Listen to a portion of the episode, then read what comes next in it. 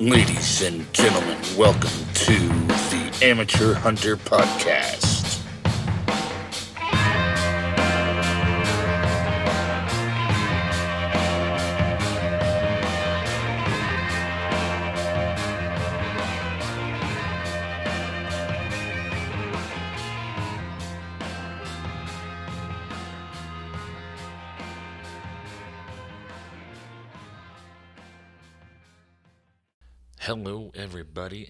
Welcome back to the Amateur Hunter.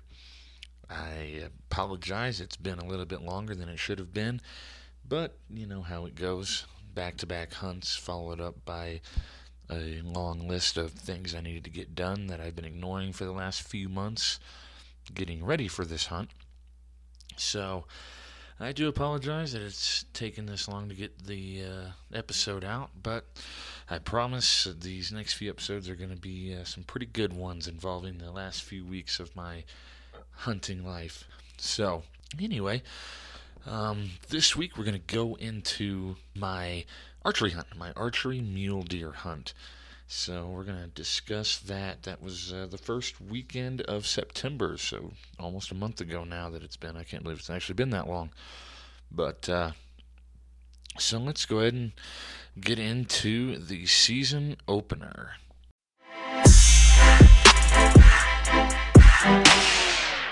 So I know we're going to get into the season opener here and my first mule hunt of the year, my whole my first hunt of the year, really, um, outside of turkey. But I mean, as far as fall hunts go, first hunt of the year, this season opener.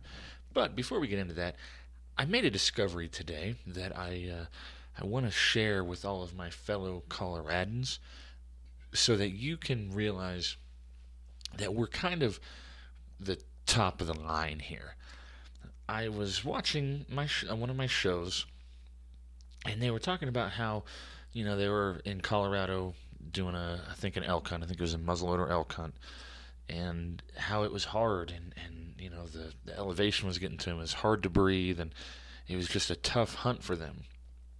And these are guys who I see hunt all these different areas, and I I always kind of feel self conscious about myself because these guys seem to be able to just bust through everything, put however many miles every day on their boots, and just keep going. And I just kind of always feel like I'm working towards that.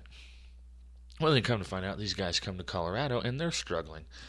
So I did the research, and in the United States, Colorado has the highest average elevation of all states, uh, Alaska and Hawaii included, obviously. So for those of you who consistently hunt in Colorado, who live in Colorado, who work out in Colorado, and and do this year after year, we are the top of the line. We are the hardcore ones. So even if you are eating tag soup come December, understand that you're still one of the good ones. All right. So at least we have that going for us. I guess that, that'll help me sleep at night. Maybe it'll help you sleep at night. Anyway, let's get to what this show is actually about, and that is hunting, and that is what has been happening since the first weekend of September. And let me tell you, it has been an exciting first month of the season uh, to the point where I'm really kind of antsy not having another tag to burn right now. But anyway, uh, let's get into my first hunt of the season, and uh, it, it was definitely a doozy. So, you know, this podcast has been going on for a little bit now. Uh, I really don't remember when I exactly I started it. Maybe July-ish, June-ish. I, I don't know. Um, as you know by now, dates don't exist in my head. They just come in and out. They're gone. But anyway, it's been going on for a while, and we've talked many, many times about the prep work that I've been putting in, the planning that I've been putting in. You know, uh, as far as getting my physical fitness, you know, better, getting my mental game get down, planning out all of these hunts and how I'm going to do them, what I'm going to do, getting my gear ready, just every little detail that I've been planning out for these hunts.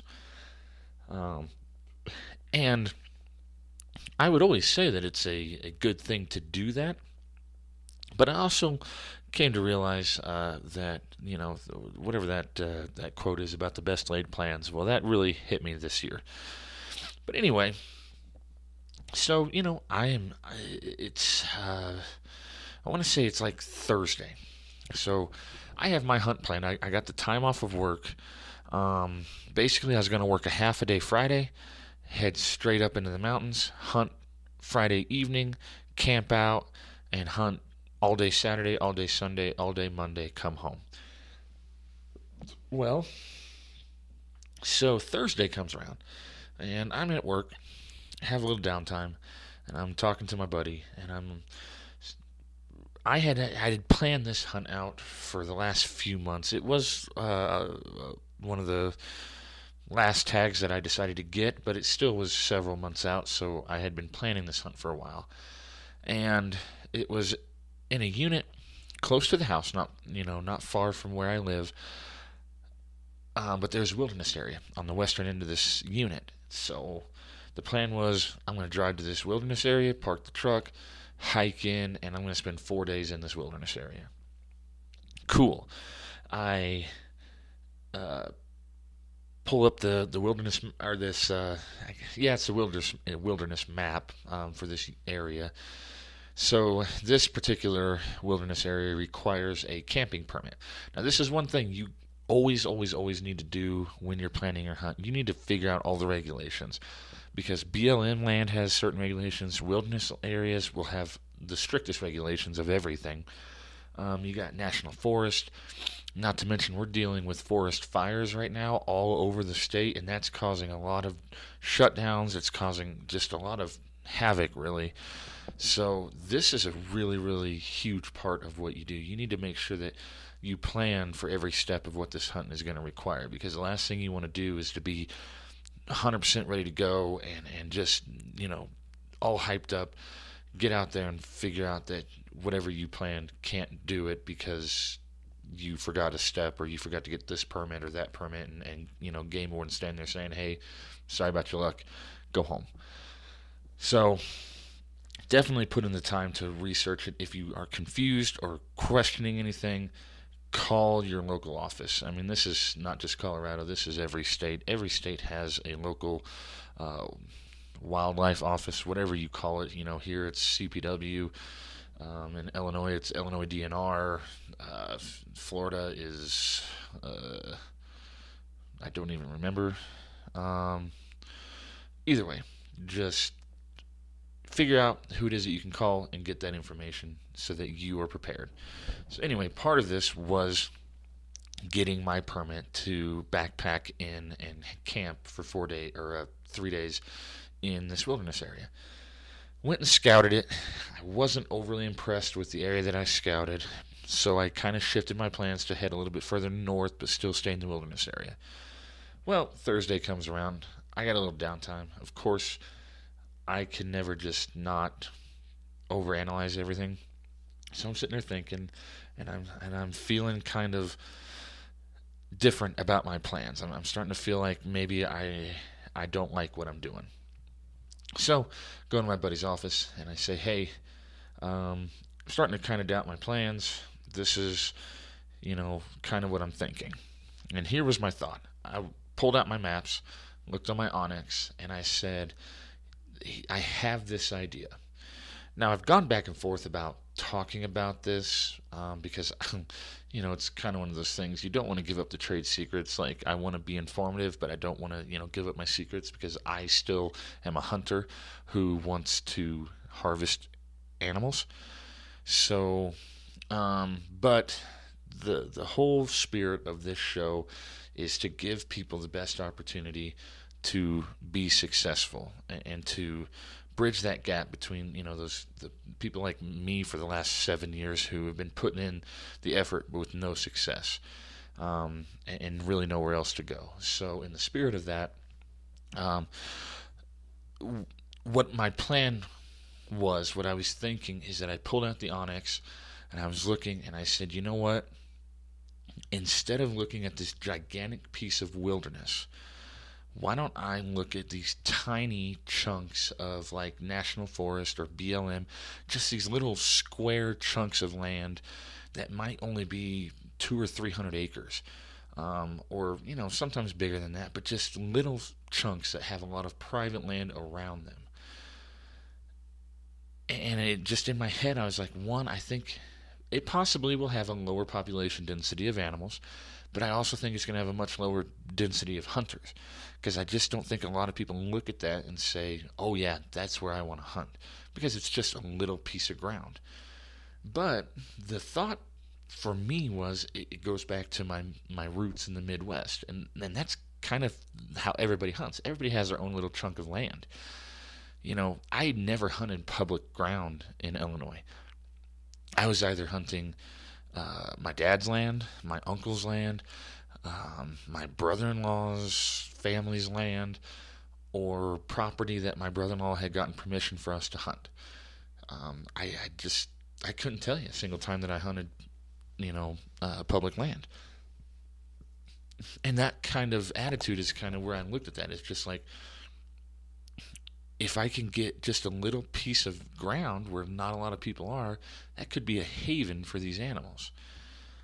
So, going against what I have preached in the past uh, of get your plan set, be ready to go well in advance, I decide in less than 24 hours before I leave on my hunt that I'm changing everything about it and I'm going to a completely different location that I have not scouted, seen, or even heard about before pulling it up on my map.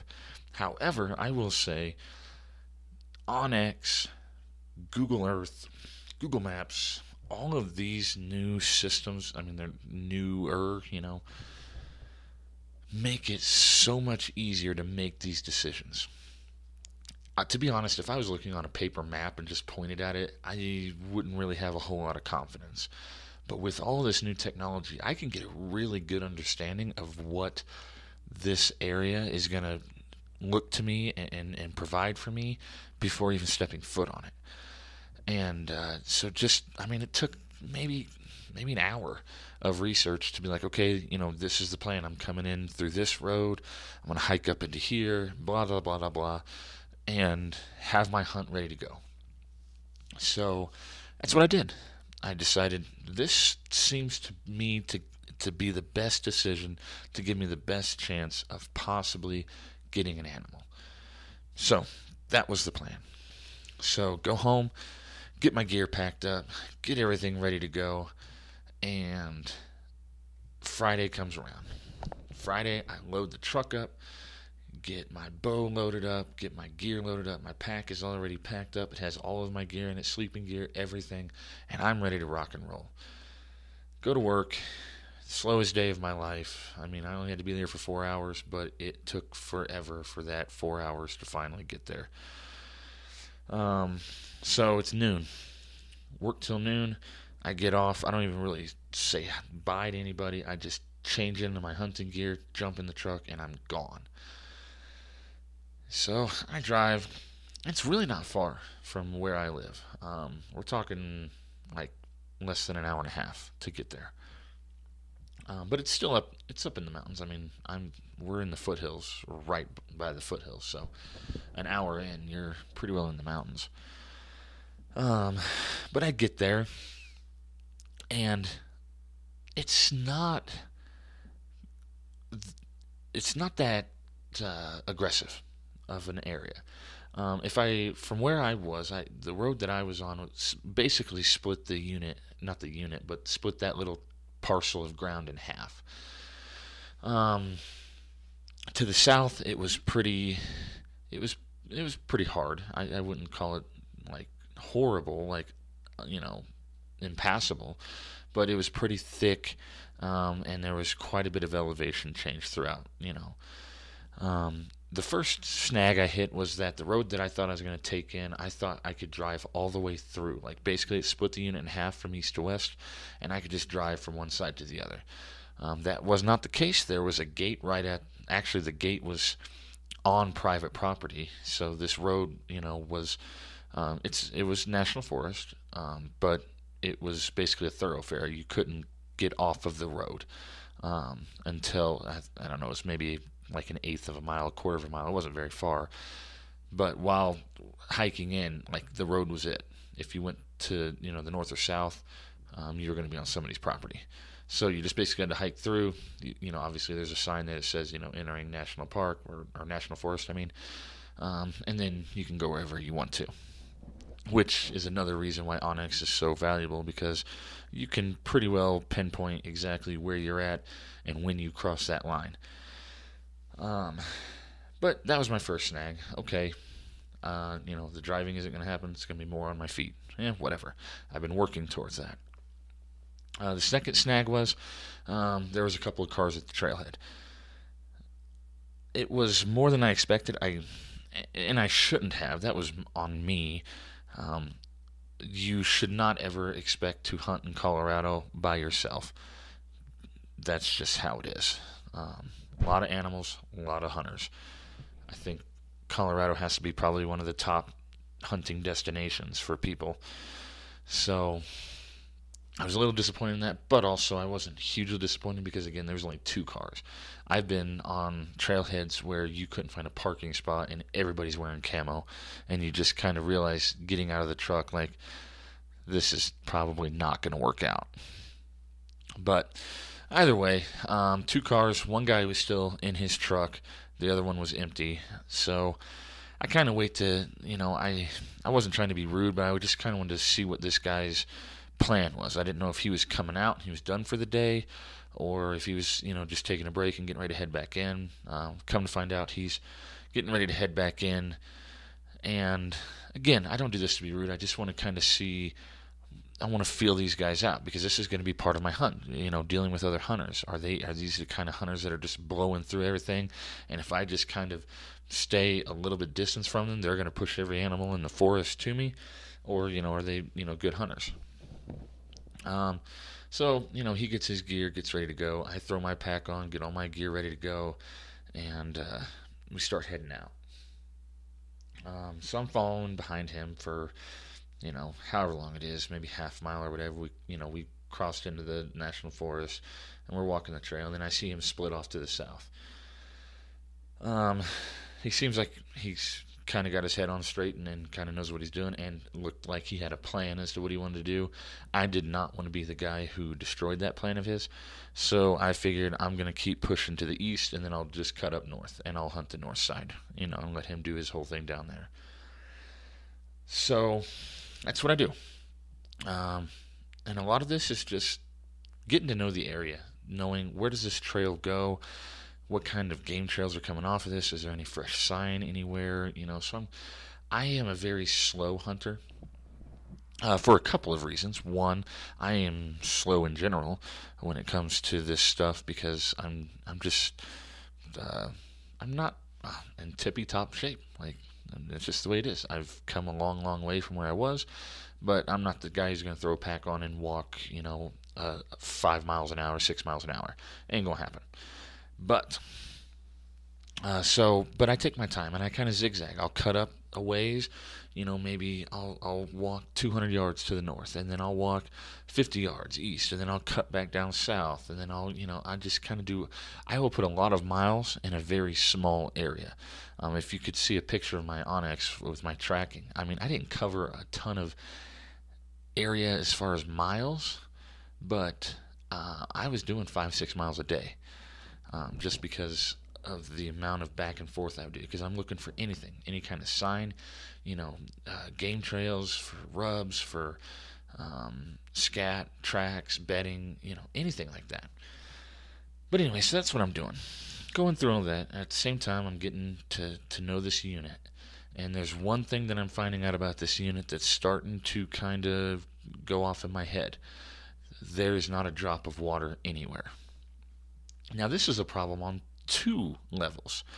Uh, the first level being the quarry that I am hunting requires water for survival. So, if you are in an area with absolutely no water, you probably are going to have a pretty low density of animals in that area. The second one being myself requires water to survive. And I'm looking at a four day hunt, and I've walked in with four liters of water, three or four liters of water. um, which for me on a hot day, and understand that too, we're in the 90s. Uh, the highs in, in during the day is mid 90s, and I'm wearing, you know, I, I wasn't like fully kitted out, but I'm wearing my pants. I have a, a merino wool T-shirt on, you know, my hat, and then at with a full pack, I was at. Uh, I want to say I was at 55 pounds, 50, 55 pounds, something like that, with you know all my water, food, and sleeping gear and all of that. So I'm sweating and I'm sucking down water pretty quick. So that starts kind of eating away at my mind, and uh, so that kind of becomes my priority. I go and I'm still hunting, but I'm looking for water. I'm trying to find a water source. Everything on my map is showing me all these dry creek beds. I'm looking at all these dry creek beds. There's not a drop of water anywhere. The closest water source that I would be able to find would be on the far south end of this plot of land, basically on the border. I think that the the creek that ran on the south side of this uh, little plot was the border. You know, on the other side of that would have been private land. But there's also, I want to say, two ridges I would have to climb up and down to get to that side. And it just, for me, wasn't in the playing cards. Um, I just, it just wasn't going to work for me. So I made the decision at that point that this was no longer a four day hunt. Um, not that I wasn't going to hunt the four days, but I was not going to sleep out there. Say what you will. You can, you know, call me Nancy, say that there was a hundred different things I could have done, and I know that there was, but I'll tell you the, the to be completely honest, um, I was a little over an hour from home. Sometimes when the highways here are backed up, it'll take me an hour to get home from work. So driving an hour to and from where I'm hunting, not a big deal to me at all. Um, also, I'm gonna be real. I love camping, I love sleeping outside, and love staring up at the stars. I, I do. I truly, truly enjoy that. But if you tell me that tonight I have one of two options to either sleep on an air mattress uh, or a sleeping pad, not an air mattress, but just like a, a blow up sleeping pad, or my mattress next to my wife. I'm just going to go ahead and take my mattress next to my wife. It is what it is. Anyway, so that I, I make that decision. I'm going home tonight.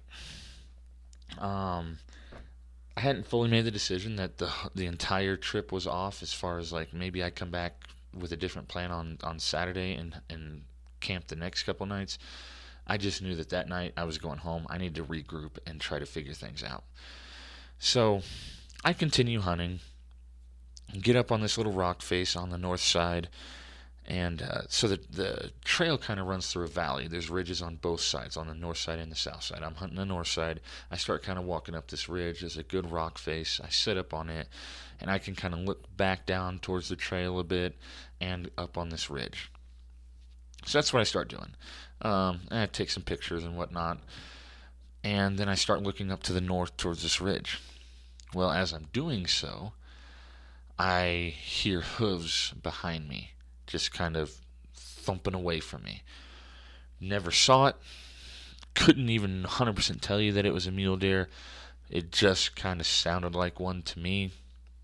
I just made the assumption I got busted. But never saw it, so couldn't really confirm or deny. It just is.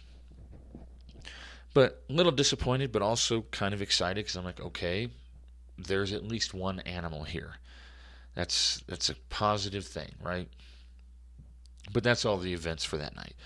So I hike back down to the trail, you know, head towards the truck. As I'm going towards the truck, uh, the guy that I walked in with earlier, he's coming back out too. So we walk back, get to his truck, and, and then we kind of start chit chatting then. Um, and he lets me know that um, the prior day he had shot a doe. She got pushed by a, a woman walking her dog. He lost the blood trail and lost her. You know, and it is what it is. I I've had that happen in the past, so I'm not going to judge somebody. I I will try to you know give everybody the benefit of the doubt. I will assume he put in every effort that he could have to find this animal before finally giving up and walking away from it. Um, but regardless, and then he tells me that this morning, that Friday, he had walked in, I think, on five or seven, a couple of bucks and, and some does. He said the doe busted him and, and took the rest of them with her. So it was for me really kind of a positive, you know, thing because again, I'm thinking with this lack of water, the there might not be really any animals here. And for him to, to you know, at least as far as, you know, again, I'm not going to assume he's just a liar. So based on his word, there's some animals here. So that makes me feel pretty good. Um, and he lets me know that the other guy that you know the other car that's parked there's another guy who walked all the way to the other edge of the unit and uh, you know was going to just basically spend the entire day there and and come back after dark. So um, you know, so we chit chat a little bit more, and then he lets me know, you know, he'd been there, I think, for a good chunk of the week. Um, he was gonna hunt Saturday morning and go home Saturday evening, but he said he, didn't sleep very well at all, so he might just go home tonight. And so that boosts me up another. You know, I'm like, okay, well, you know, not that I don't enjoy having other hunters, but having somebody, you know, say that they're to go ahead and pull out and, and take a little bit of that pressure. Awesome.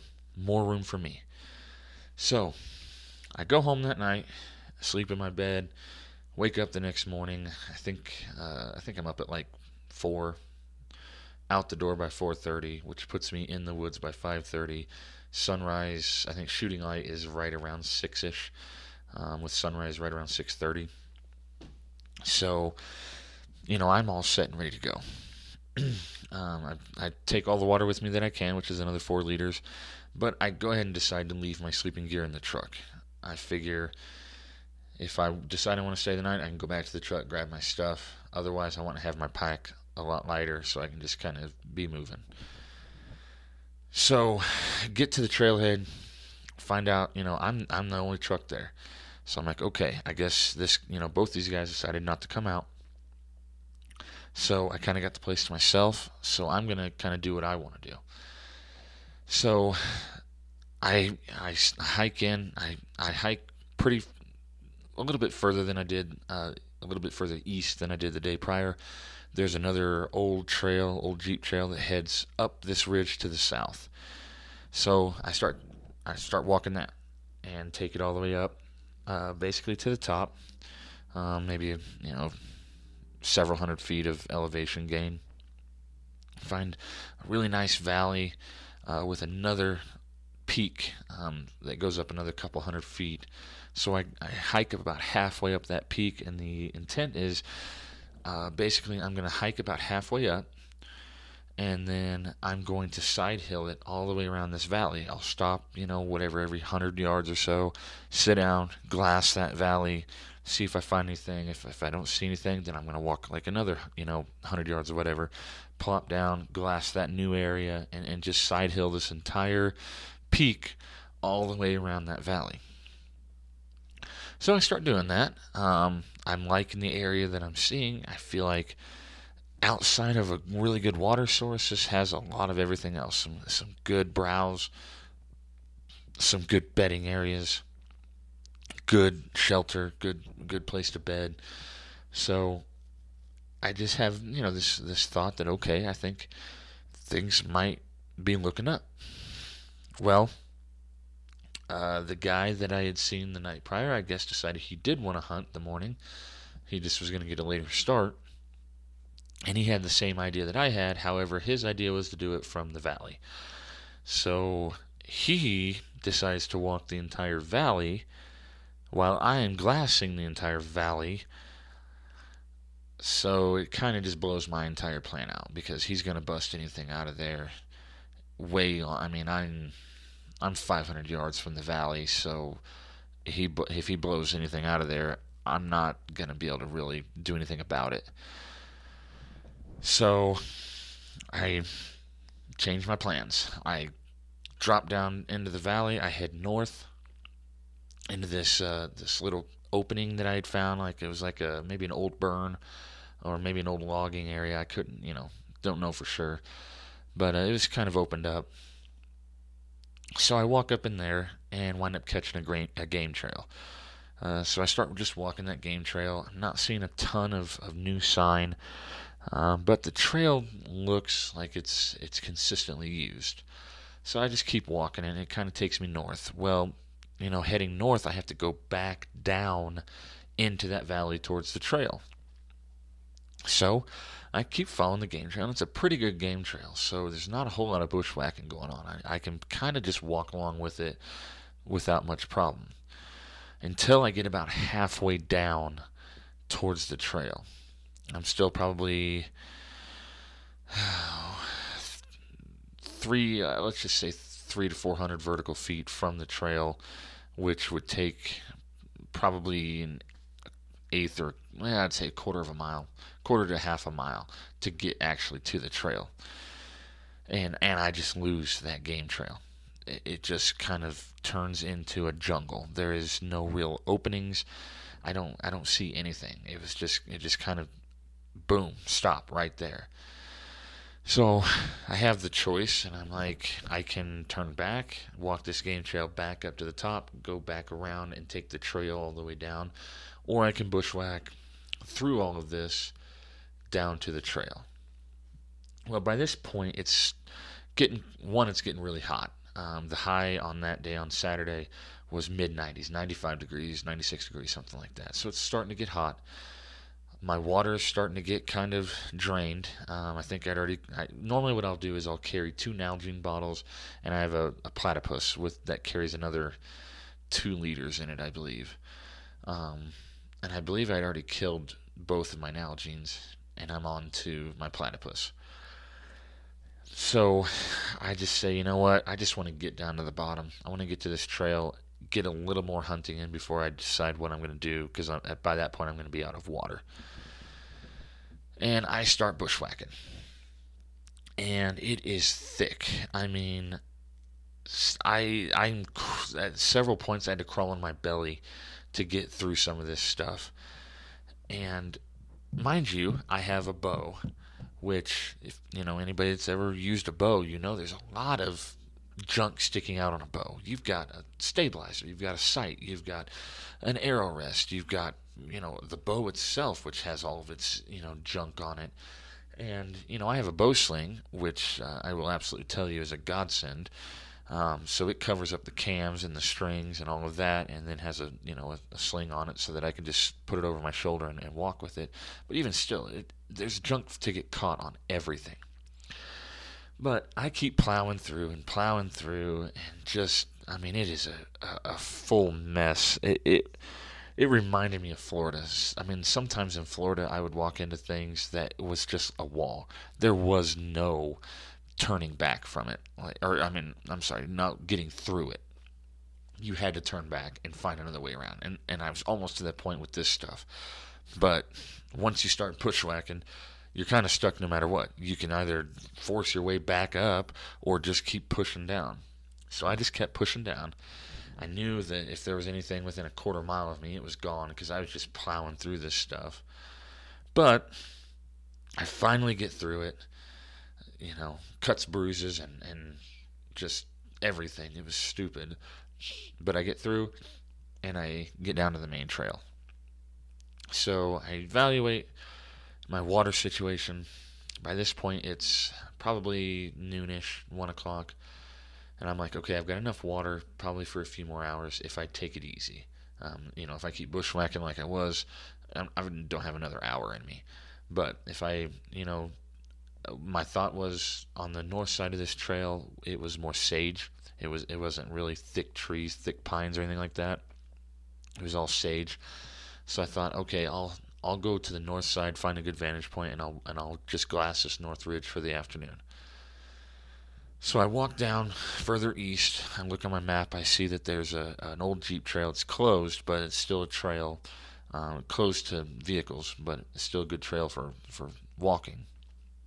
So I get that, cut up north using that trail, and get a, a really good vantage point of the um, of that north ridge. I can see pretty. I, I mean, I can see from where I'm at all the way to the to top of that ridge, and then all the way west. Um, you know, forever. So I set up, find some shade, you know, eat my lunch, um, get my my hydration recovery powder stuff, and uh, just relax and and kind of take a little bit of a nap, and then um, do a little bit of glassing. Uh, by this point, I haven't seen, heard, or, or anything, any kind of animals. And I start to get this idea of where I'm at is, is just not going to work. Um, the sun is blazing. There is really not a whole lot of shade. Why would an animal even want to be on this side of the hill? It is a south facing ridge while there's a north facing ridge with nothing but cover in it. There's no reason why an animal would ever be in this crap. And then the negativity starts setting in. And I just start questioning everything. Um, you know, I started hunting pretty consistently after I got out of the army. Uh, I mean, I, I have hunted, you know, my entire life, but while I was in the army, I, you know, I deployed almost every other year. When I wasn't deployed, I was kind of getting ready to deploy. I, I can give you a hundred different excuses, but it just wasn't a consistent thing. So basically, for the first eight years of my adult life, I wasn't really hunting. I did a little bit here and there, but nothing that I would like say, you know, oh, I, I put a ton of effort into it. It wasn't anything like that. But when I got out, I, that was one thing I wanted. I, I missed it. I wanted to get back into hunting, so that's what I did. And I had been unsuccessful. I, I, when I say unsuccessful, I mean I have not harvested a big game animal in the seven years that I have been hunting since I got out of the military. I got out of the military November 2012. I started hunting in 2013, and it's now 2020. In all of those years, I had taken shots at animals, I had seen animals, I had not harvested any big game. I you know, squirrels, rabbits, things like that, yes, but nothing big game. So all of this starts playing into my head. I am frustrated. I'm starting to think really truly not not in a joking way i'm really starting to think should i actually be doing this? Like how much failure do you go through before you decide this is probably not something you should do? Why don't you attempt something that you could possibly have some success at? Yeah i really want to be a hunter. I i love it i love the outdoors i love the whole sport i love everything about it but obviously it doesn't love me and so maybe it's time to start looking at different things to do. Well, so I've already got my mind full of negative thoughts. I grab my bow. I am just kind of looking at something. I, I don't know what it, how it caught my eye, but I look at my arrow rest, and I have a I have a fall away arrow rest, which if you're not familiar with, it's basically like a, a mechanical fork so this little fork that holds your arrow, and it, when you draw the, the the bow, the fork comes up and supports the arrow. When you release the string, the fork falls, and so the arrow flies without any kind of resistance, pressure, or anything like that, forcing it to do anything it, it shouldn't. It just gets pushed by the string, and it's supposed to, you know, increase a little bit of speed and a little bit of accuracy overall, I love them. But I look at the, it's called the launcher, which is the fork that actually holds the arrow, and I had snapped, pretty much, pretty much snapped it in half. Um, I I can only assume that I did it while pushing all the way down the hill through all of that junk and got it caught on something and just snapped it. So at that point, I'm like, okay, obviously this is a sign. I'm done. I, am not even going to attempt to take a shot on an animal if I do see one where the one piece holding my arrow is broken. Um, that's just asking for a disaster. So at that point, I give myself permission to leave. Um, and so I pack up my gear. It's not even dark yet, but again, and, and yes, I already had the negative thoughts going in my head, but I'll, I'll be completely honest. Even if I was 100% into it, I still would have left because again, I'm not going to tr- put an unethical shot on somebody, know, on an animal. So I had to leave anyway because I had to try to figure out how to fix this thing because fixing it in the field, I just I wasn't gonna be able to do it. So I get everything loaded up, head back to the truck. I get home that evening, I, and I, know, I'm talking to my wife, and I just kind of tell her everything, and that I, I don't even know what to do. That I'm just, I, I know it's this a season opener, but like I have been putting the effort into this, and I'm not seeing any results, and I'm just really getting frustrated and really down on myself. But so I just right then and there I call around. Um, either it's too late and these all these shops in the area are shut down or they're just not open on Saturdays. Regardless, I have nobody in the area that can get me the launcher that I need. So at that point I say I'm I'm done for now. I am not going to hunt Sunday. Um, it had already been something contemplating my mind um, because I do I play the drums at my church, so there was guilt about me missing church because um, you know I feel a responsibility to be there, and also I enjoy going. So there, I just said, okay, you know what? Uh, it's late. I just kind of want to eat. I want to go to sleep. We'll get up in the morning. I'm going to go to church. I'll spend the afternoon trying to figure out this bow situation, and we'll go from there. So that's what I did. Um, went to church, got home, and started kind of turning my attitude around a little bit. Um, looked at the bow and I was like, okay, I've got two choices. I can either pull this um, arrow rest off, put one of my old ones on, and I think I had a whisker biscuit sitting around or something, and then spend some time resighting this bow in. Um, or I can try basically the, the, the forky part of the launcher is what broke. So I was like, I can break the other side. And basically, if you've ever seen like target shooters, they have the same kind of thing. It's a fall away rest, but it's a very little contact point. There's no forks that come up around the arrow.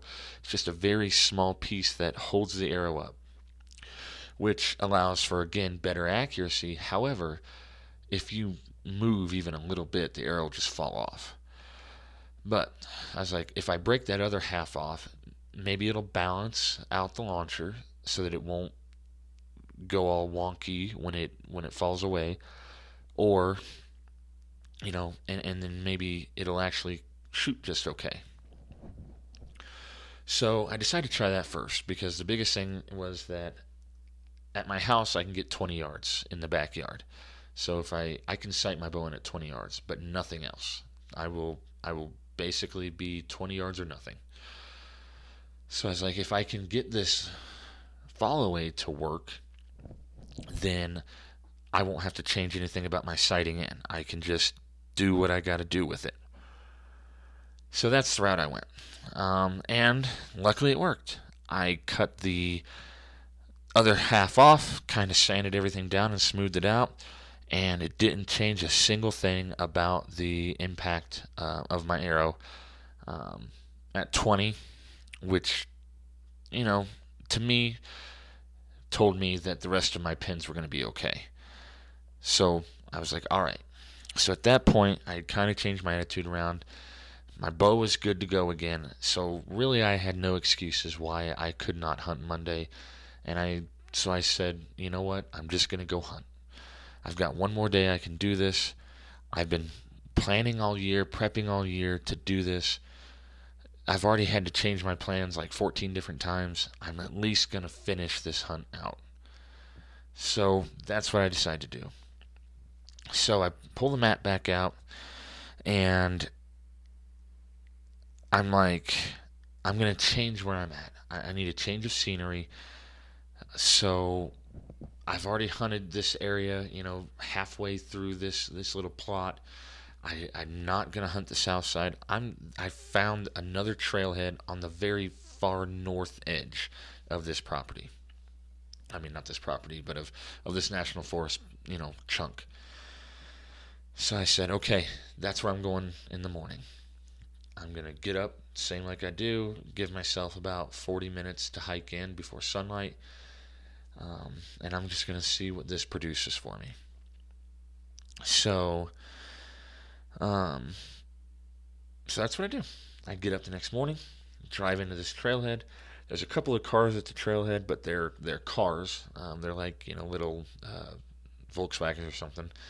So I think maybe it's just guys, you know, hardcore hikers that are just getting out really early to get a lot of miles in before it gets hot because again, it's going to get in the 90s. So I'm like, okay, feeling pretty good about this. Grab my gear, uh, grab my pack, and I get going. Truck drives by, um, goes down the trail which was a little disheartening for two reasons. Uh, one being that, you know, I assumed he was another hunter, and two, I didn't know that I could drive that trail. Um, so I'm about to walk two miles that I could have driven, but I'd already had my pack, my bow's locked, you know, is already hung on my shoulder, my truck's locked up. I'm, I just need to get out there. Um, so I wind up finding this little trail that kind of goes off the main trail to the north a little bit and then starts cutting west. So I take that trail because obviously I know that truck's going to wind up somewhere on this main trail. So I'm going to I'm going to hunt a different area for the morning, you know, the early morning at least, and see what happens. So I'm hiking this little trail, and it winds up being a creek bed. Uh, it's walking right next to a creek bed. So I'm, you know, looking um, with my headlamp and all that. Don't really see any water, um, but then I get probably a mile or so in, and I see water. It's not flowing water, it's not a ton of water, but it's a water source, um, which gives me high, high hopes because I'm like, okay, this is an area without a lot of water. Here is a good water source. This has got to be a good place for animals. So I cross and I go back east a little bit up this hill. I'm I'm seeing good sign. I'm seeing some tracks, some what I consider to be no older than a couple of days um, of some of some deer scat. So uh, sunrise is coming, and for me, sunrise is what determines where I'm going to stop. I might have a goal to hit this, you know, this ridge that's a half a mile away. Well, if I only make it a quarter of a mile and the sun starts coming up, I'm going to plop my butt down at wherever I'm at so I can get to glassing because I don't want to just walk past everything at that magic hour when the sun just starts coming up, when that first shooting light is just coming up. So that's what I do. I find this this little rock face um, to the to the west of this water source. There's a good little vantage. I can kind of see probably you know I don't know 250 degrees around me. Um, I walk past this pack, this like waterproof pack with a bunch of beer cans in it. So I'm like, you know, I thought a bunch of kids were out partying at some point, just left their trash. So I marked it, and I was like, you know, when I'm done for the day, um, I'll come back here, grab that bag, and haul it out. And uh, so I plop down, get the tripod out, get binos set up, and you know, I, I'm kind of set and, and just glassing as the sun comes up. And uh, I don't really see anything at all. Um, sit there for probably an hour and a half or so until probably 7.30ish, whatever time it is. And I'm like, okay, I'm going to move. I kind of want to get back on the main trailhead and, and head south a little bit. Um, my goal for the day, that north ridge that I had been glassing the prior days, I wanted to actually get on that ridge, and I had access to the top of that ridge from where I came in, um, from the north side that day. So I said I want to get to that north ridge and walk that ridge all the way down to the edge. That was the goal. So I pick up my gear, you know, put the tripod away, get everything packed back up, throw my pack on, and turn around to realize the reason I saw a bag with a bunch of beer cans in it was because about 20 yards behind me was somebody's campsite that I just apparently did not see while walking in. So felt really kind of dumb that I'm sitting there glassing and, and being all intense with my hunting while, you know, some dude's passed out drunk behind me in his tent. But it, regardless, I you know quietly walked my way out so he could get his you know little rest in. And I I I hiked back uh, you know west back towards the the trailhead. Well, I come down this little ridge, and my onX is just. I, I say my onX, it could have been my phone. I don't know. Something was not working.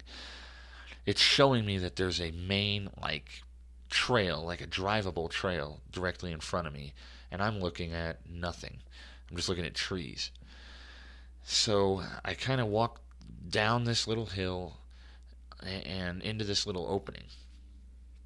And I walk into this opening and I see a fence.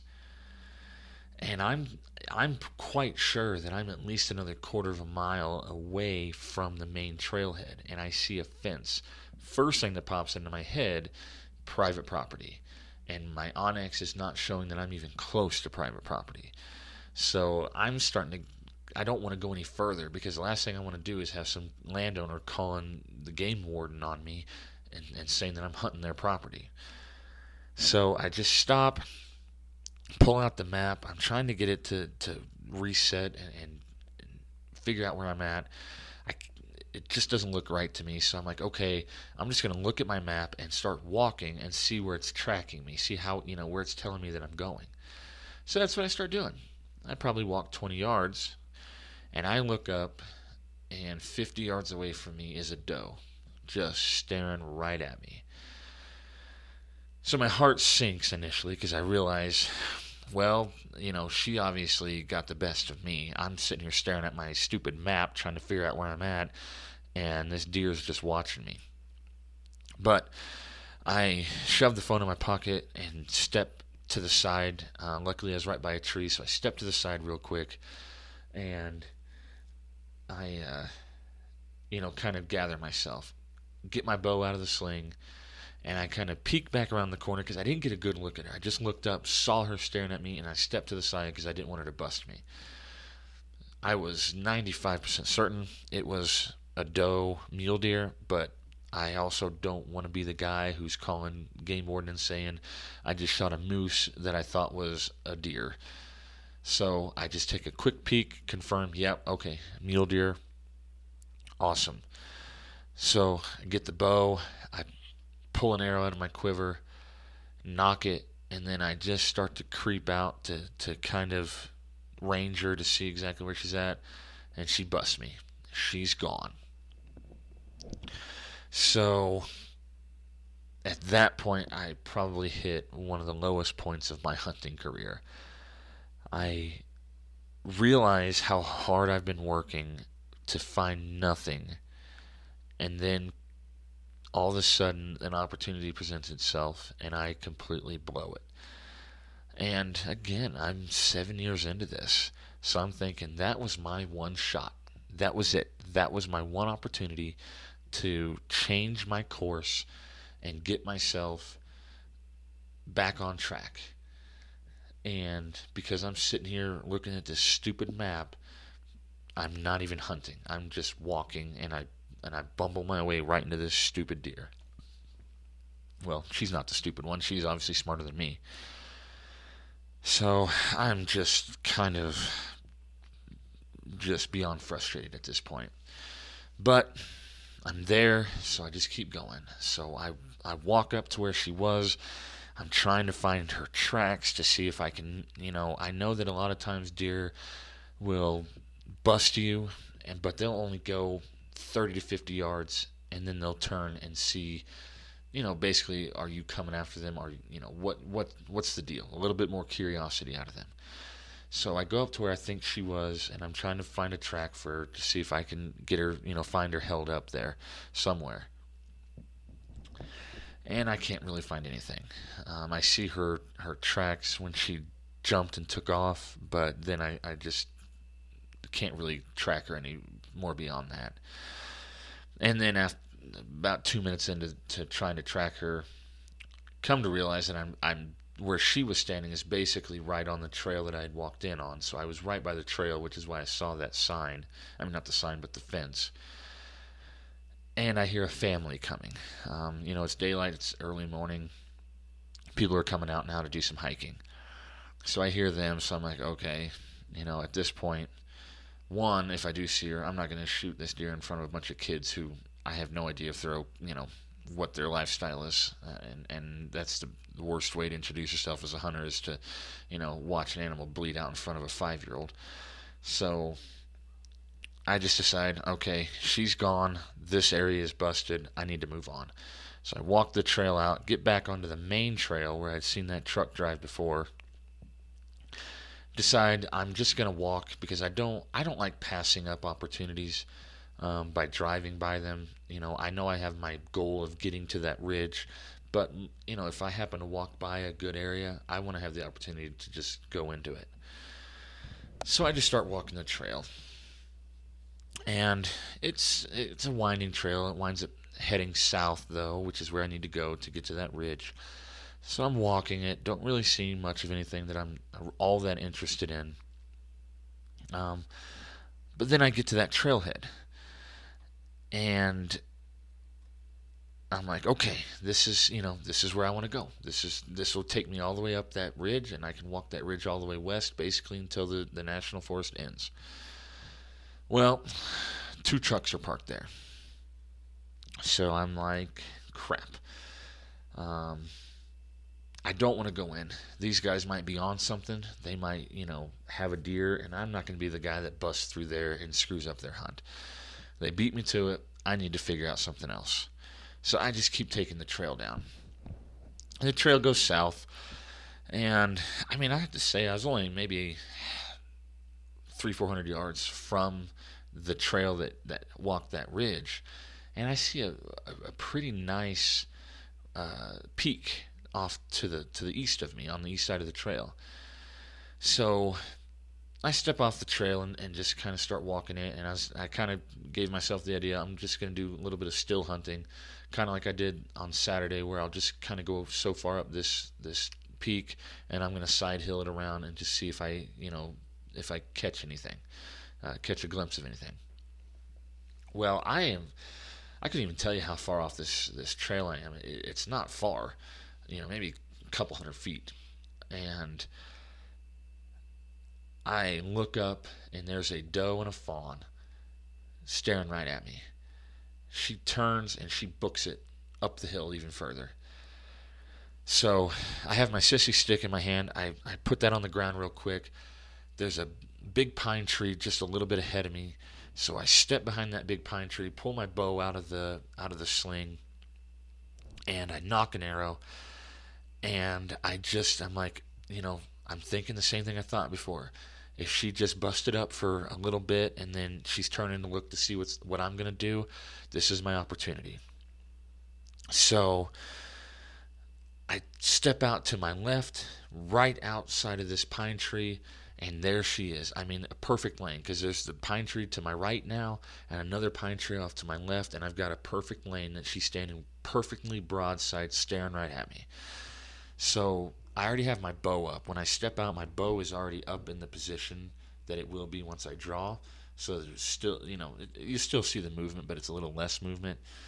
But I go ahead and draw the bow back, and I'm like, okay, she's standing right at me. This girl's to bust me at any moment, and she's gone and, and out of my life forever. This is my opportunity. I do not have time to range her. And this is where I'll say I'm not the best at just range estimation. Um, I did some training with it in the army, and I did way, way more training with my brother-in-law because that's a big thing to him. Is um, I don't even know if he takes a rangefinder with him anywhere he goes. Um, he can just tell you ranges. But that's knowing that really, really helps in these situations. So I get my my bow drawn back. I look at her, and I just in my head I say, "That's 30 yards." So I put my 30 yard pin right on the breadbasket. And I tell myself, don't punch it. That's a big problem I've had in the past when I'm shooting a bow is that, especially in these high pressure situations, I'll just slap that trigger and everything goes haywire. So I've taught myself, like, to try and, you know, it's not perfect, but I try in these situations to just tell myself right before then, don't punch it Just do what you normally do. Let that that that t- muscle tension pull that trigger. So that's what I do. I mean, I, I'm drawn back, 30 yard pin right on the breadbasket, tension released.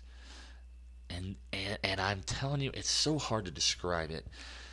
The the sound that that thing made, it was just a schwack kind of a sound, and she books it. She's gone. Her and that fawn take off. For me, I was I was watching that arrow. I lost it right before you know it got to her, but I to me I was like, this thing looks really good. But the sound it made to me was the sound of like you shooting a tree. It was that loud and that solid, and I was just like, so a part of me was was one I, I, was my heart was racing. My adrenaline is just pumping. Like i'm going insane right now because i just got to take a shot on a deer. Like it all came to that moment. You know if i didn't get a deer it was because i made a bad shot. But i you know there she was.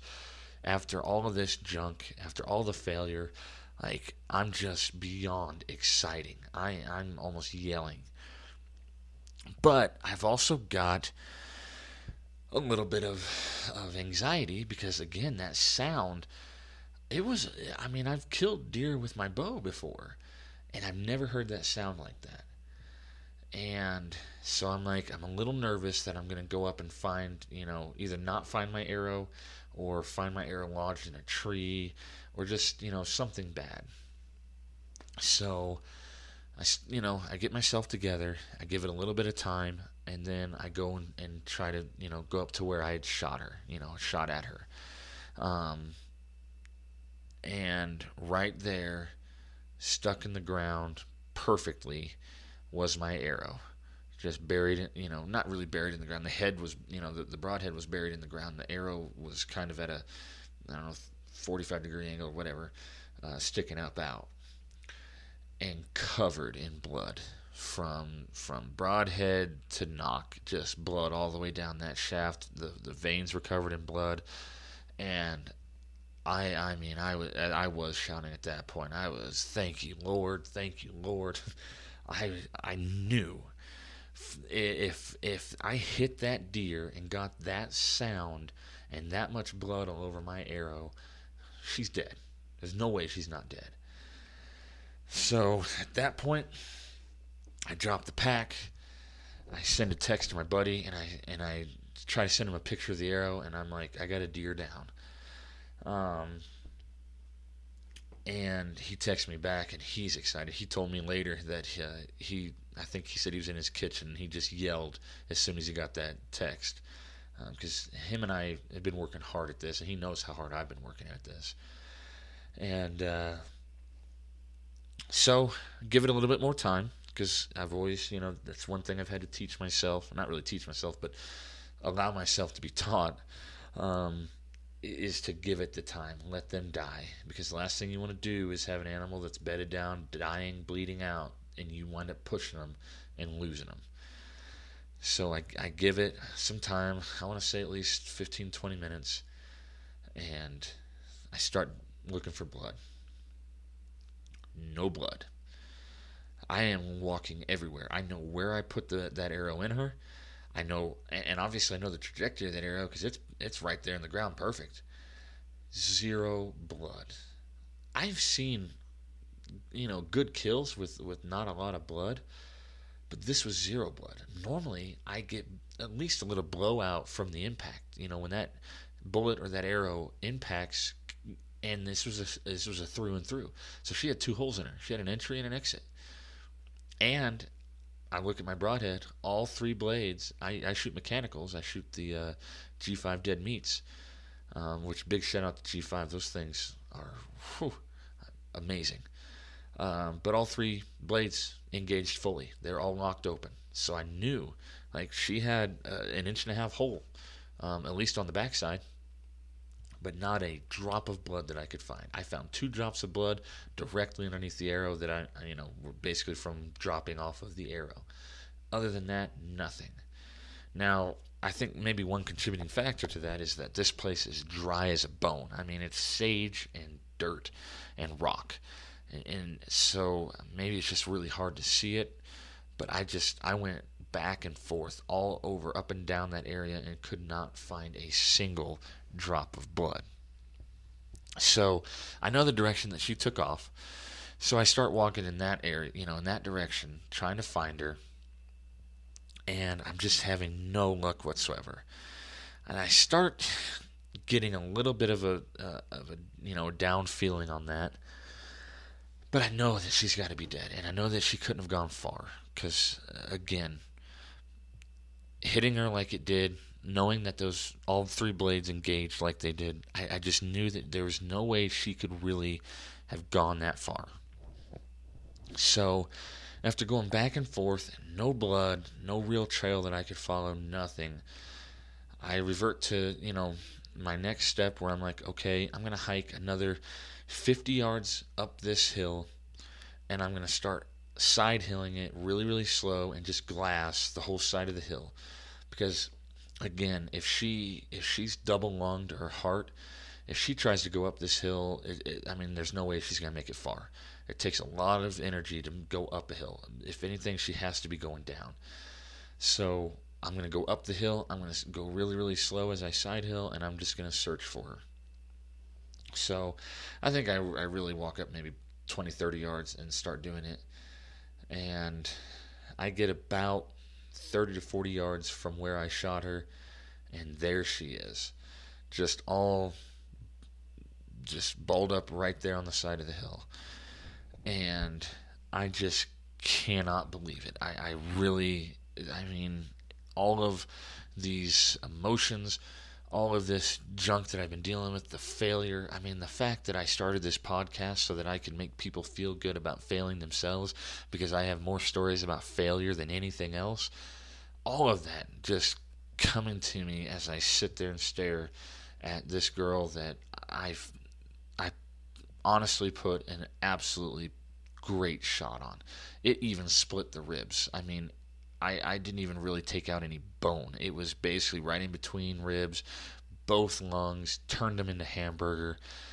She went about 40 yards, and, and exactly what I thought. She turned to go uphill, and just trying to do that, just that was it for her. She was balled up. And a big old pool of blood right there where she stayed, but no blood anywhere else.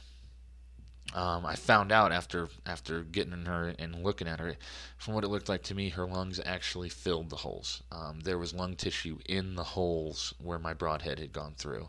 I've heard about it happening. I've seen it happen, um, but it was it was still pretty cool. Um, and when I wound up gutting her, I mean, yeah, all I could tell at that point, all of the blood was in her chest cavity. Um, so the weird part about that, um, so I get her tied up. What I like to do is I like to take um, one of the front legs and one of the rear legs, you know, on the both on the same side, and tie them out like to a tree, so that the, their body is splayed open, and I don't have to sit there and fight with them rolling around. Um, just a little trick that I picked up. So that's what I do. I get her tied up. I get my kill kit out, fill my tag out, um, which just so you know, before you do anything with an animal, uh, gutting or anything like that, once you confirm, you know, that, you've just harvested that animal, fill your tag out, get it on that animal. Um, that's what you're required to do. That's what you need to do. So that's what I do. Fill my tag out, get her tied up, and I'm a you know get my kill kit out, get my knife, and I'm about to start gutting.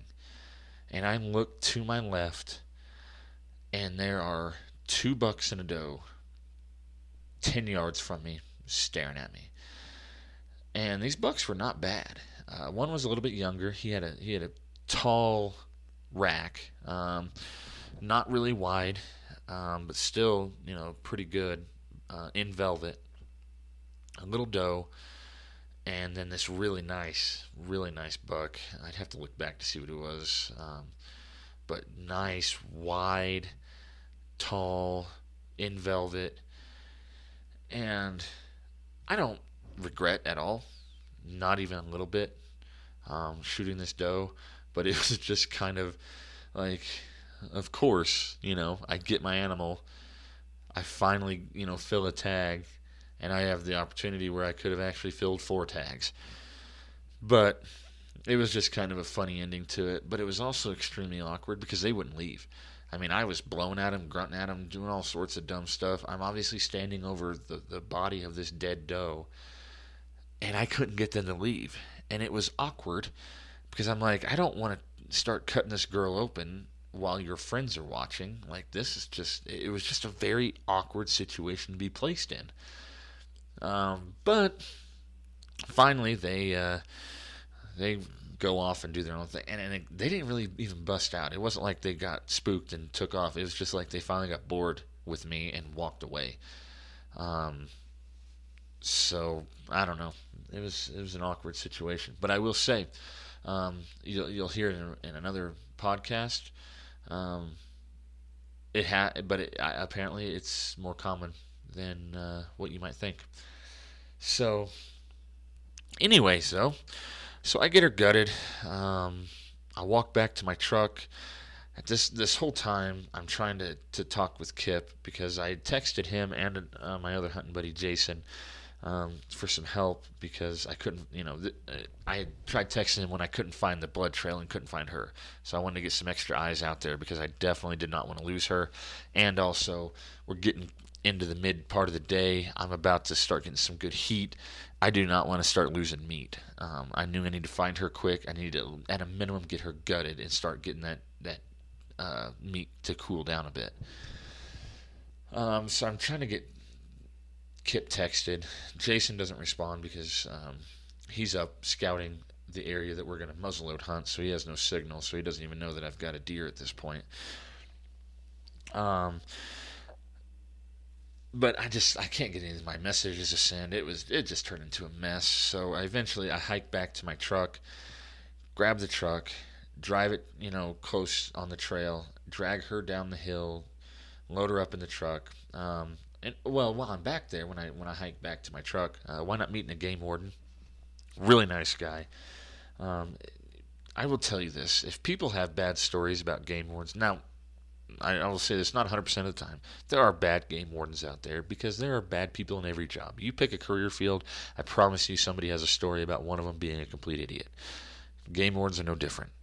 Um, I, you know, work in a, a law enforcement environment, but I'll still be the first one to tell you that there are idiots out there in every job field.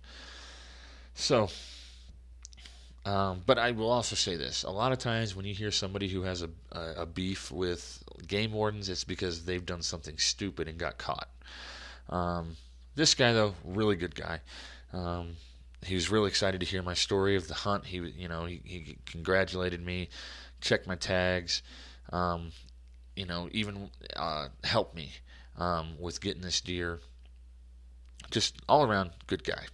Um, if I if I could call him out, I don't. He gave me his card, but I, I tell you, if I give him a shout out, I would. Um, but wh- whoever it is, you know who you are. Um, it's really good talking with you. Either way, um, so wind up getting her loaded up, and at this point, uh, I'm like, I got to get her home. You know, I was gonna wait for Kip, and it, it just, I was like, I, I'm not gonna lose any meat on this girl. It's getting hot. I haven't skinned her yet because I'm just going to take her home whole, hang her in the garage. Because the really cool thing was that night a cold front was moving in and we were going to get snow. So we were getting below freezing that night. So I'm like, if I get her hung and skinned today, I can leave her overnight and let her um, let her age a little bit and set up a little bit, and then I can I can uh, butcher her the next day. Um, so I just make the decision. I try to text Kip and I'm like, hey, like I'm gonna just go to the house, meet me at the house, because he's never at this point. Kip has never um, been a, a, part of this process, so he's never gutted a deer, never gutted an animal, um, never butchered, skinned, anything like that. So you know, as much as he can be, I'd like for him to be a part of it. Um, so I wind up taking off and I'm heading out. Well, I, I don't get more than a quarter of a mile away from the trailhead, and here I see his truck barreling down the road. I'm like, ah, crap. so I wind up flagging him down, and, and I apologize. Like, hey, like I'm trying, I was trying to let you know, I, you know, I'm sorry, but she's already off the mountain. She's in my truck. Um, but he wasn't upset. He, you know, he's again just excited for me uh, that I got one. You know, uh, we're we're in this whole thing together. We've been planning all this stuff together, so you know it's a success for us that we've got this animal now. So I just tell him, hey, why don't you follow me back to the house? You can help me get her hung, and let's get her skinned. I, I want to get the skin off her so she can really start cooling down here soon. So follows me back to the house, um, and you know, I, I tell you, it's just so much pride. Um, my my kids, they know that I've you know been working hard at this hunting thing, and to be able to bring this meat home, to be able to to show them that I am actually capable of success, um, it was a big deal to me. Um, and, my, and my wife was, was really happy too because um, she knows you know all the stuff I've been dealing with. You know she takes the the brunt of all of this when I'm throwing fits and everything. So I know that she was happy. And uh, so we get her hung. Um, Kip and his son helped me get her skinned, which was really cool. His son got to see that too. Wind up giving him. I don't, no, I don't give him the tongue. I, I'm hard pressed to give people my the, the tongue. I, it's one of my favorites. Uh, but I try to give him the heart. He doesn't want the heart, but uh, I give him tenderloin. I said, "You're gonna take tenderloin." Tenderloin's actually not my favorite. You might think I'm crazy. Backstrap is my favorite. If you tell me I can have tenderloins or backstrap, I'm taking backstrap every day. I just I like the texture of that meat better than I do the tenderloins. Call me crazy. I don't care. Um, but so we got her hung up, we got her skinned. That cold front comes through at the exact perfect time, sets up really nice, and I get her butchered the next day. Um, at that point, Jason, um, he knows, you know, he's he's coming back in from his scouting trip, and so he finds out about it. He comes, congratulates me, and he actually helps me butcher up. Um, we cook up some of the backstrap steaks, and good lord, were they good! Um, they, they were just, I, you know, I did a little bit to prep them, but mainly it was just on the pellet grill with that meat. They were, it was delicious. Um, so him and I got to chat on on that, and and again, he's a really big help. Um, and he's a great guy to be around when you are successful because um, he loves seeing other hunters succeed. You know, I know he hunts hard. Um, you'll hear about that in future podcasts. He is crazy when it comes to hunting. He he can put the miles on. Um, so he's a really hard hunter. He and, and he's dedicated. But you you want to see somebody get excited about somebody else uh, being successful in harvesting an animal. That that guy he's he's great. Um, can't say enough. But anyway, um, so I wound up getting 50 pounds of meat out of her. Um, a lot of good cuts, some good burger, and uh, I and it just is completely revitalizing, Re- revitalizing. I think that's the word, and uh, it just it reminds me why I wanted to do this, why I want to hunt, why I put all the time and effort and all the frustration into it. It's just an amazing feeling, and I've got meat in the freezer. That's a huge deal to me. Um, you know, less that I have to spend on on meat in the grocery store is always welcome for me. Um, but yeah, so that that is the opening hunt of my season of 2020 of 2020, which has been an absolutely psychotic year full of more ridiculousness than I could ever think of. Um, but coming into my hunting season, starting out with my first tag being filled. The first tag that I can use is the first tag that gets filled. So just beyond beyond ecstatic uh, about that. Um, but it doesn't mean that I didn't take away some things. It doesn't mean that I didn't learn some things. Um, I learned a ton. I, learned an absolute ton because there was a lot of things that went wrong before the one amazing thing that went right. But uh, I'm going to do things a little differently. I'm not going to go into what went wrong and then what did we learn. I'm just going to go in what did I learn? What did I take away from this hunt? Because it was a quick turnaround. Um, you know, I harvested that girl on the 7th. I left for my muzzleloader hunt on the 14th. So I had a real quick turnaround. I had a week off before I was back in the woods with a muzzleloader, um, which we'll go into next week. But uh, first, why don't we just get into the takeaways of this hunt?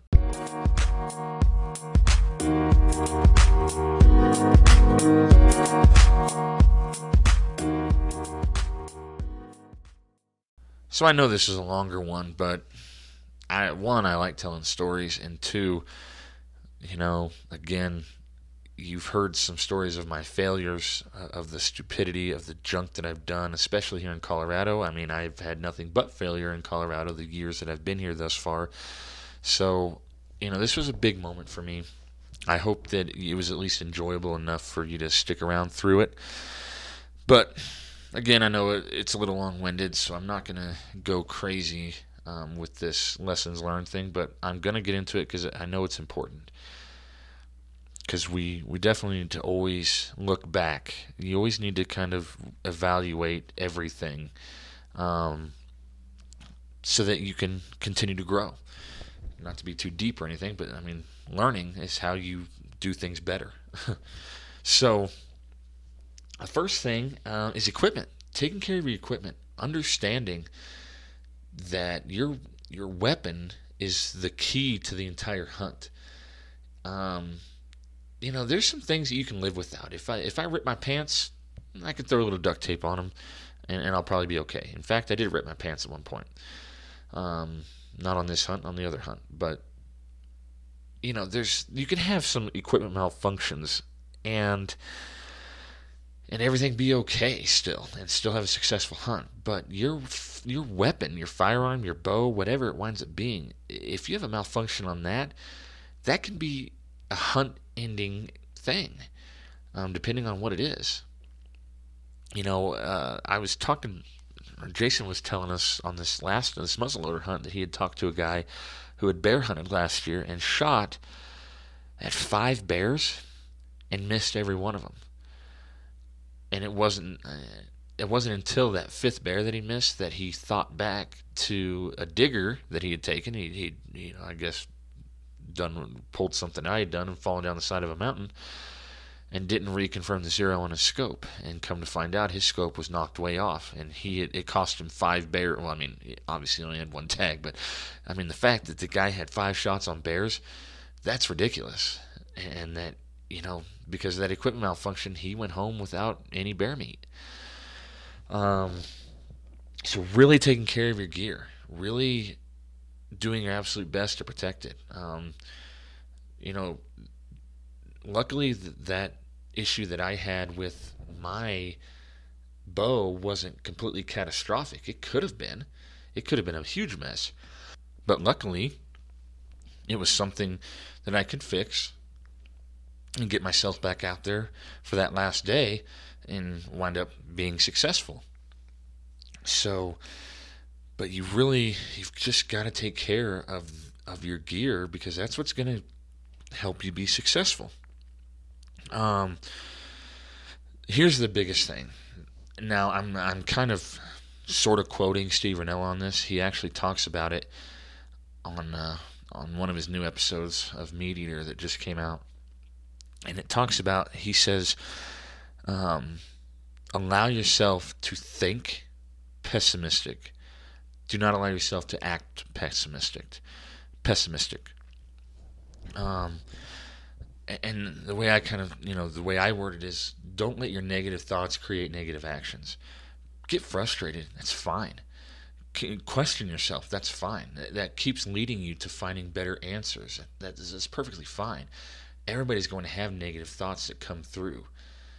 But don't let those negative thoughts turn into negative actions. Don't let that push you to quit change the action and change the result. So if something isn't working, don't just quit and walk away from it. Change something about it. Change your approach. Change your location. Do something. But keep pushing and, and until you get that different result. Don't quit. I quit in the past. If you've if you've listened to these other episodes, when I went with my brother, we left a couple of days early when I went with Kip last year, we left, you know, what it was a day and a half early, whatever it was. I've, you know, on these big hunts that I've done, I wind up not finishing it. This one, you know, say what you will, I was at the point of wanting to quit, but the whole reason I came back on Sunday was because of that equipment malfunction. And I just decided I needed to take that day to regroup. Um, but I I didn't allow myself to to lose that last day of the hunt. Had I lost that, had I just said, you know what, I'm done, I've, I've done all that I can and nothing's to work, then I would have missed that doe. I would have I would have missed seeing that first doe, which was awesome. I would have missed harvesting that second doe, which was great. And I would have missed watching her weird friends 10 yards away from me watch me try to gut her like a bunch of weirdos. All of that would have been gone because I just decided not to keep pushing. So don't quit. If you set the goal that you're going to hunt, hunt. It might not go the way you want it to but it's definitely not going to go the way you want it to if you don't actually get out there and do it. And that was one thing when I was kind of getting down. I had texted the guys, you know, the guys that I hunt with, Kip and Jason, and one thing Kip texted back to me is like, "You're not ever going to get a deer if you're not out there with them. Deer don't walk into your front kitchen and lay down. You got to go get them." And that really kind of stuck with me. I mean, at the time, I was kind of not happy to hear it because I knew he was right, but I, I just at that point I, I was so frustrated but it, it's 100% right. You can't get them if you're not with them. So really, really push push through it. Allow those negative thoughts to creep in. Allow yourself to question things and to try to evolve your hunt and, and to try to make everything, you know, try to figure out where you're doing things wrong. But don't allow your, allow those negative thoughts to convince you that it's just not worth being out there. At the end of the day, you're in nature. You are seeing areas that a lot of people will never see. So just allow yourself to continue pushing forward. Um, the other one, the other really, really big thing that I've had to, to learn on this is to be flexible. Allow your hunt to evolve. I had a plan that was months in the making that I changed 24 hours before I even went on that hunt. And then while in that hunt, I had to be flexible and change. Don't let your thoughts of what you're supposed to do prevent you from doing what is best to do. For me, it was hard to say I'm just going to make these day hunts, that I'm just going to go out first thing in the morning, hunt all day, and then come home and sleep at night. Uh, you know, part of me felt like, well, you're just, you know, being a sissy, and you should be out there, you know, backpacking and, and, and, and hunting all, you know, hunting all day and camping at night. Because that's what the plan was. Well, the plan evolved. For better or for worse, allow your plans to evolve. Don't get caught up in the action, get caught up in the result. So don't make decisions because you think, well, you know, I I bought this tent, so I, I should be camping right now. Well, no, what you should be doing is hunting. What is the ultimate goal? That's I think that's a problem sometimes we get into. I've definitely gotten into it. it the process sometimes outweighs the the goal for me.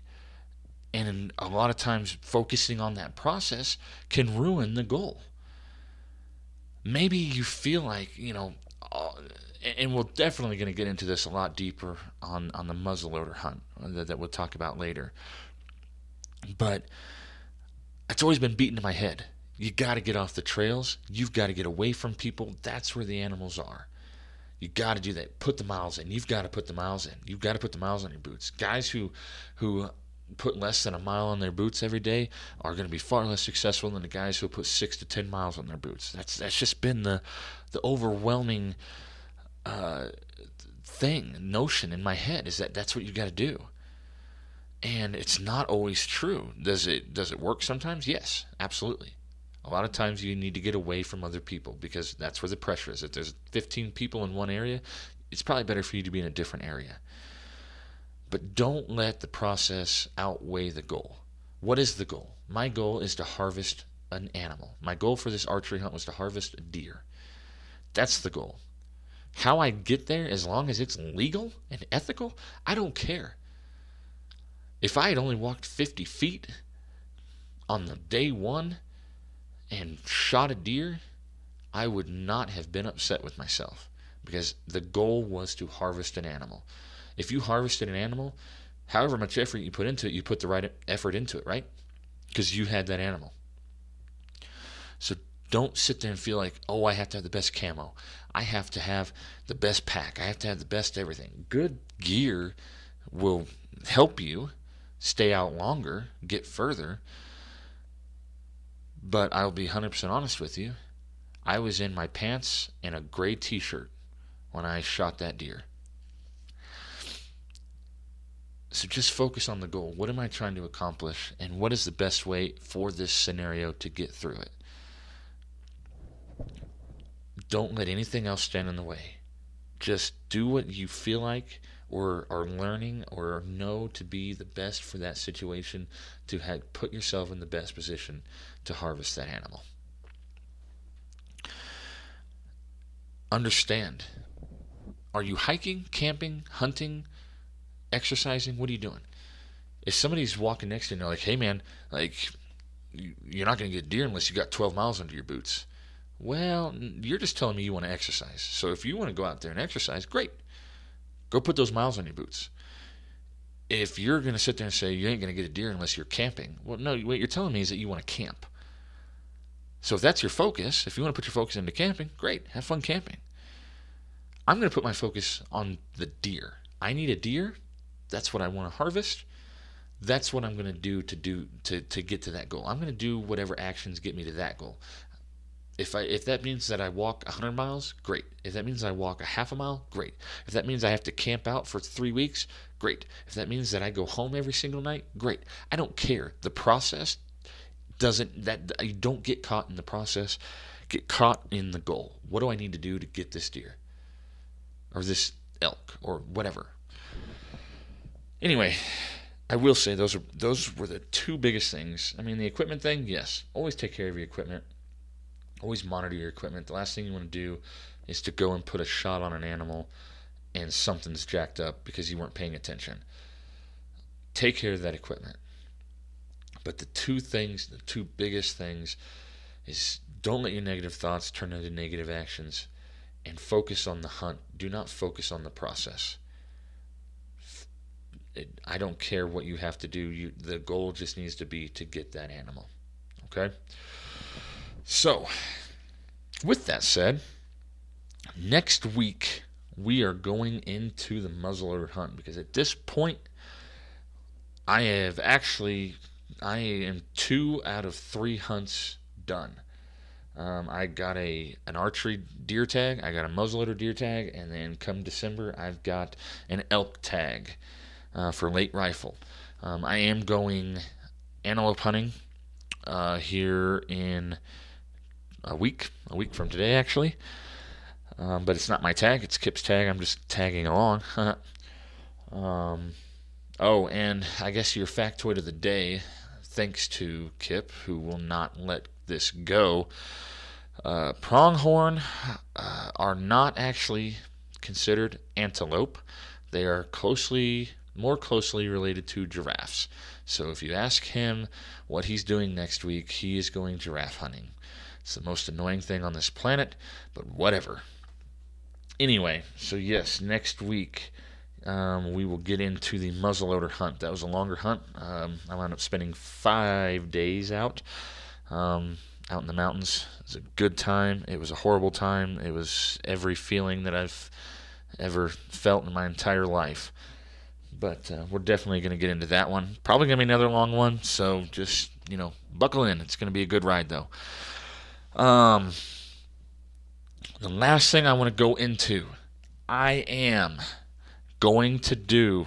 I, I am going to try to do. We're going to see how many people I can get to do this. Um, but I'll be honest with you, I will do this if only one person wants it because the ultimate goal of this is to create new hunters. People who might want to get into this sport, but there's a lot of intimidation factor. There's there's just a lot of things when you start looking at trying to get into this that can really make you second guess it or just make it feel like it's too daunting of a task to, to try to take on. So I am going to start the Amateur Hunter Workshop. This is actually going to start January of 2021. Um, and this whole thing is, is actually going to be a series of workshops, one every month starting in January. And it's going to walk you through the entire process of basically getting to your first hunt. Um, we're going to go over the of how the tags work in Colorado.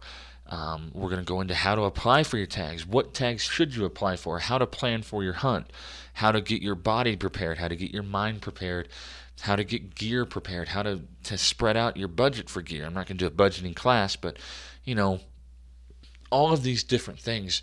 Um, you know, firearm selection, ammo selection. I mean, we're going to really try to, to break everything down, simplify it, and and take this this overwhelming task that it looks like it would be getting started in hunting, break it down into small pieces so that by September you are ready to go on your hunt.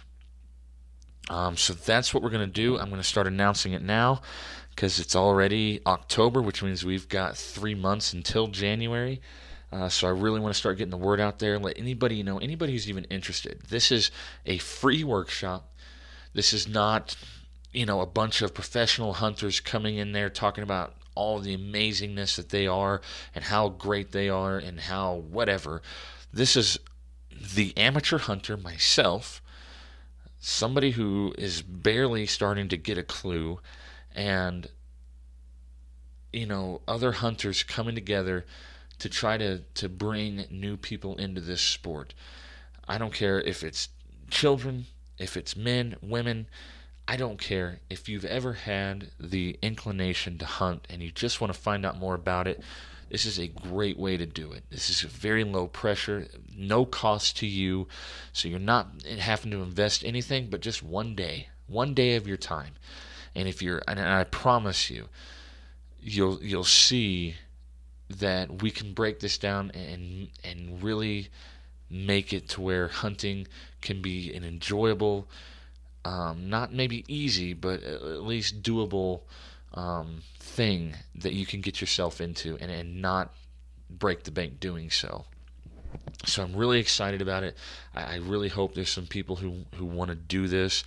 There will be a lot more details to come. I just want to start putting this out there now. Um, so that maybe some people can start getting into their head. Maybe talk to you know some of your friends or whatever that might be interested, um, so that you know you can kind of come and see what this whole world is about and and what it is to get into it. Anyway, I have taken enough of your time. I do hope you have enjoyed this episode, though. I certainly enjoyed this hunt. I can't tell you how ecstatic I am to have that meat sitting in my freezer right now. We've already eaten some of the burger. I've had steaks, um, so it's it's just been great. And I've got another great hunt to talk about um, coming up next week with the muzzle loaders. So please come back and join me. I still, even with a mule deer under my belt, am very much the amateur hunter and I will see you all next week.